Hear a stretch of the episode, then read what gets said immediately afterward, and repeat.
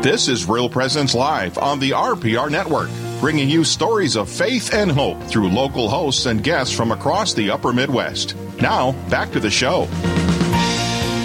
All right, everybody, this is Father Vasek, your host. I've been blessed to be with you. We've had a great show. This is your this is really the best part of the show right now where you get to listen to me just talk to you about whatever I want. Which is great, right? Yeah, sure. We'll go with that um, I wanted to talk a little bit about prayer. Because Lent, we have uh, this threefold um, invitation that is proposed to us at Ash Wednesday that we would grow in uh, prayer, fasting, and almsgiving, uh, and that uh, that we would grow in in all of those ways, and that those would be great means for us by which we can cleave to the Lord, um, kind of uh, separating ourselves from our own um, desires, or we could say selfishness, but just you know, just uh, things that we're thinking about otherwise, um, and to try to cleave to the Lord more fully. Anything to kind of remove anything uh, from our life that um, would would be in the way so that we can uh, grow in love of God and love of neighbor. The, this is the great commandment, right? You shall love the Lord your God with all your heart, with all your soul, with all your mind, and all your strength, and your neighbor as yourself. Uh, so this is the great commandment that that we want to bring forward at all times, and in particular in Lent. So prayer, fasting, and almsgiving being this threefold means that the Lord Jesus Himself gives to us in uh, Matthew's Gospel. So I want to say a little bit about prayer. Um, I think when a lot of people hear prayer, they think of like saying prayers, which is true. Um, but I think what happens for a lot of people, if they've had an introduction to prayers, it's like let's say the prayer of blessing before meals, let's say the prayer of the Our Father here, let's say the prayer of this. Uh, I think for a lot of people, in practical function, uh, it's a lot like saying the Pledge of Allegiance. It's a lot like saying these other sort of formulaic things that yeah they're there and they're meaningful, but they you know it's kind of once you're done it, you're kind of done with it, and like Okay, is there is there really a reason why I would want to say more of those things uh, during Lent? Like, why would I want to say more formulaic things that don't really do anything for me? You know, people might say that, right? If they think about prayer that way. Now, some people that are listening are like, I don't think about prayer that way at all. I think about prayer as this loving relationship and communion with God. Okay, great, because that's really what I want to focus on here. Is that pr- we have to understand what we mean when we say prayer. Huh? Uh, prayer is meant to be an encounter with God, uh, and so formulas uh, can do that, sure. But then there's um, you know formulas like hello how are you when i meet a friend and i say hello how are you hopefully the conversation moves from the sort of formulas of introduction into deeper sort of communication, and topics will go where they are in a more natural in a more natural way, a, a, way that builds relationship, builds communion, builds sharing, builds all sorts of things. And this should be the same thing with prayer. So when we begin our prayer, you know, I want to address myself to the Lord God. I want to introduce myself to Him and say something of hello and start with praise or adoration or thanksgiving. Uh, hopefully, it moves beyond um, sort of introductory ways to a more heartfelt uh, depth of communication. So um, that's what I mean when I'm saying prayer is that it's uh, it's um, it can include formulas, no problem at all. But it uh, it also moves into this uh, this depth of individual individual and personal uh, relationship, a growing uh, that is very personal, very intimate because it's this, it's mine. It's not somebody else's, huh? So uh, now, what I really want to talk about is the is the directionality of prayer. Um, I think a lot of people when they kneel down uh, or sit down or whatever they're doing, they will look up to heaven, which is great because God is in heaven, sure. Or if they're in a church, maybe they'll look at the crucifix. Uh, or if they're in the presence of the Blessed Sacrament, they'll look towards the tabernacle, which is great.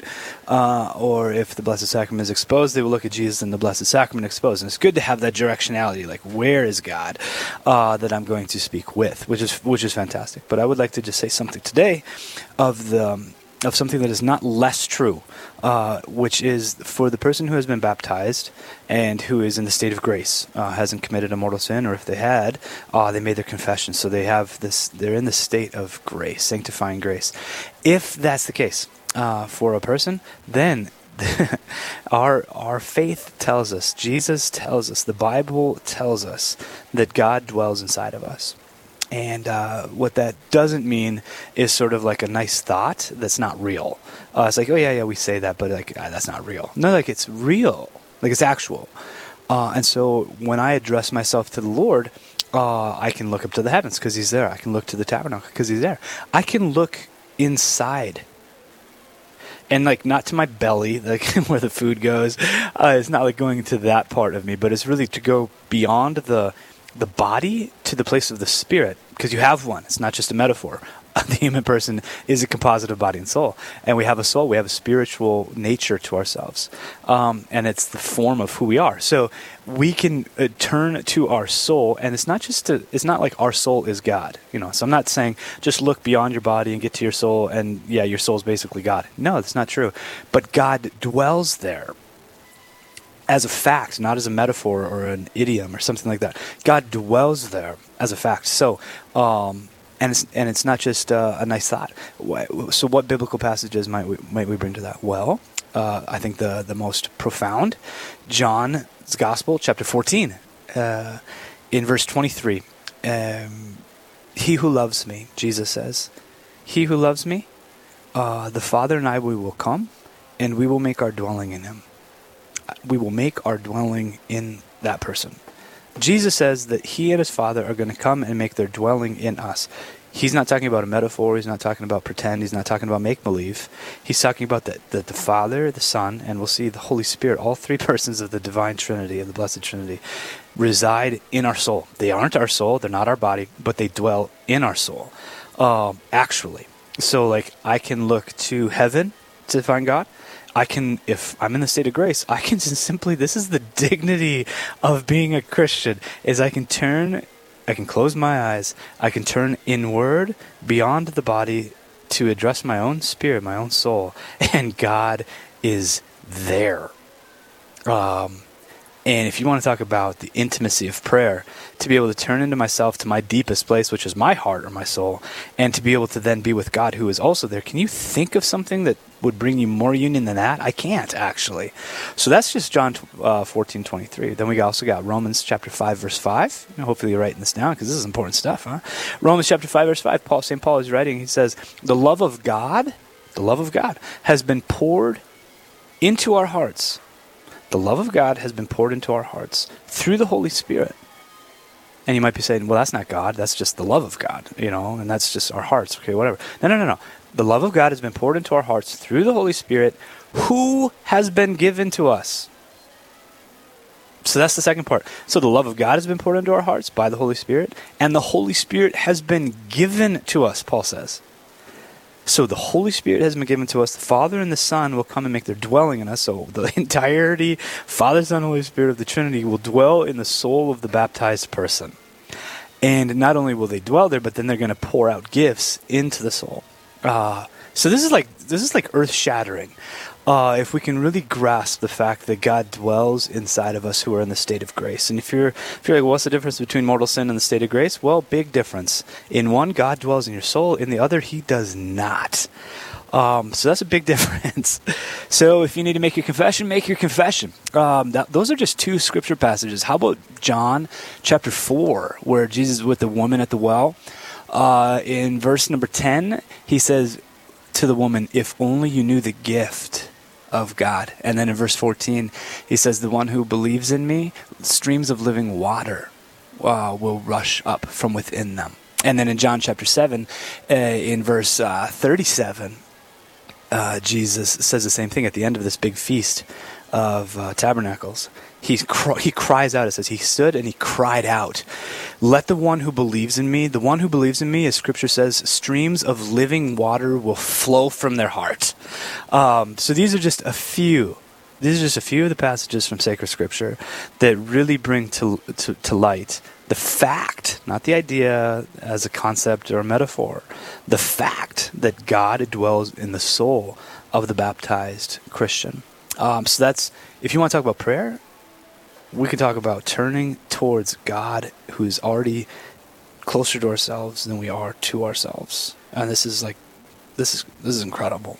So let's pause there for a second because uh, program director said he has something more important to talk about than the indwelling Trinity, and he wants to talk about the show tomorrow. So Eli, welcome.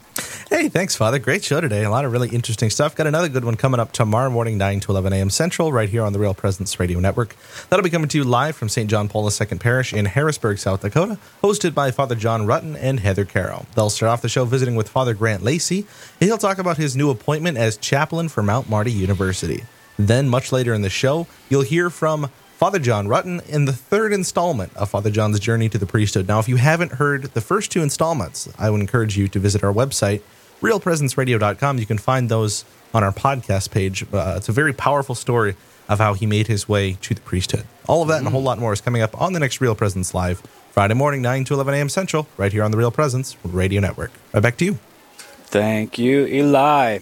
So, everybody, we have come to the end of our time together. How can we, how can we summarize um, this, the import of what I've just mentioned about the divine indwelling?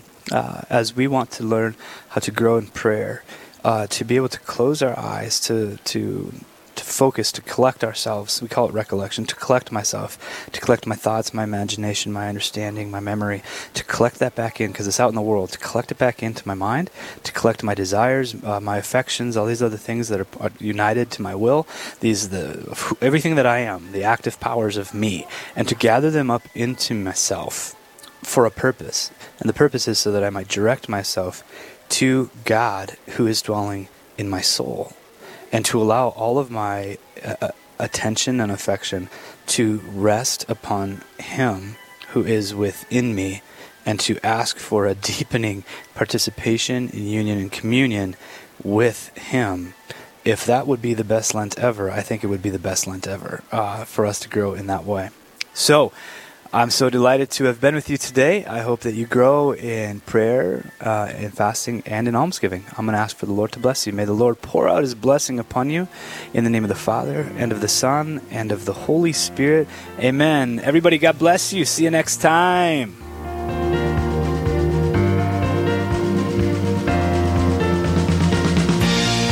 This has been Real Presence Live on the Real Presence Radio Network. Real Presence Live brings you inspirational stories of faith and a look at the good and holy things happening in our local area. Weekday mornings from 9 to 11 Central. Tune in for an encore of each show beginning Saturday morning at 6. Get the podcast anytime of day or night at yourcatholicradiostation.com or on the Real Presence radio app. And remember, you can be a part of the conversation through Facebook and Twitter. Real Presence Live. Local, engaging, and live on the Real Presence Radio Network.